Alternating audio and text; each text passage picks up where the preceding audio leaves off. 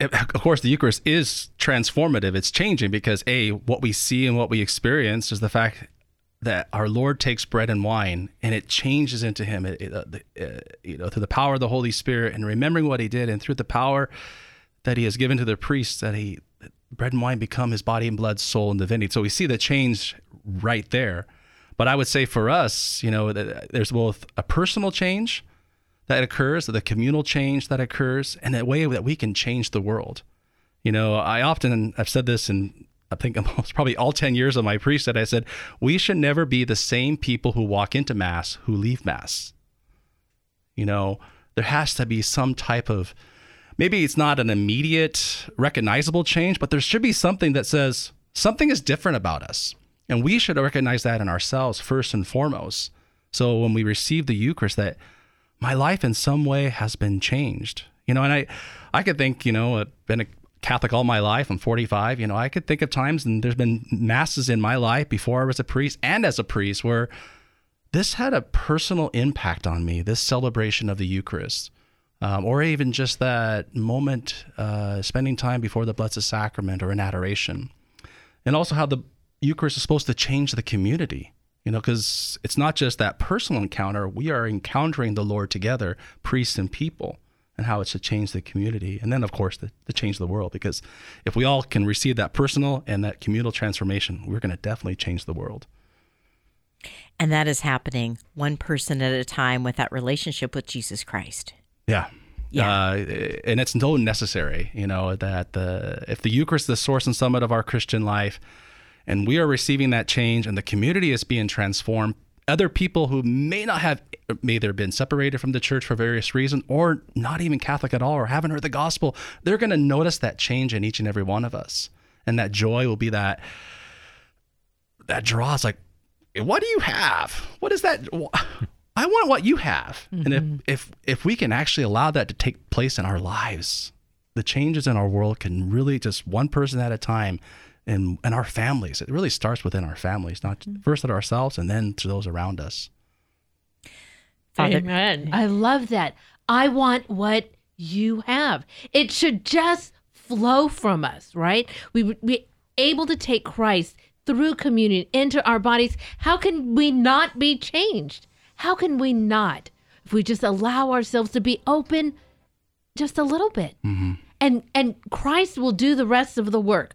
All we need to do is just be open a little bit. Here at Mater Dei Radio, how often we are able to have people on our show, have priests come on and and be able to get the message out to people who just at that moment, you know, I like to think right now at this moment, a person who needs to hear Father John Marshall during this hour is listening and that forever their lives will be changed because of it. You know, we don't know who we're able to reach. But boy, what I don't want to have happen is to not be able to have the message through Mater Dei Radio out at all. Silence is a terrible thing that way. And I think some, you know, in a world, well, I think it's also in, you know, in our Pacific Northwest mentality of, you know, this rugged individualism, we're, we're getting away from anything authoritative, especially religion. You know, we may feel like, uh, I mean, I can't talk about Jesus, you know, and we think that may be the respectful thing to do, but you don't know if that person you're you're maybe sitting next to at work or the person that may be sitting in the bus or Max or maybe even the person sitting on a plane with you maybe they are being primed before they even came into contact with you to hear the gospel to hear the gospel. And at least if if someone is offended by me sharing why Jesus is the source and summit of my life, I'm not going to be ashamed of that. Mm-hmm. What's so shameful about that? Um, but I, I, think we have to have the courage to share this. Um, and I think, uh, and I've been reflecting on this, and I've shared this with my brother priest. Is, you know, I think what we for us as Catholics, and I think it's for priests and people, is is you know, I think the Eucharist can sometimes just become something we just do. It's something we do every Sunday, or for those of us who are fortunate to receive our Lord in the Eucharist every day, you know, yes, we receive the sacrament. We receive the sacrament completely and fully. But it can sometimes, and I'm, I'm guilty of this, you know, I, I'm in this Eucharistic revival. I'm trying to be more and more conscious of this. Um, we can take it for granted, take our Lord for granted. And so, something I've been saying a lot and, I, uh, and I've been praying about is the need to restore or have a, a renewed sense of amazement mm. of the Eucharist.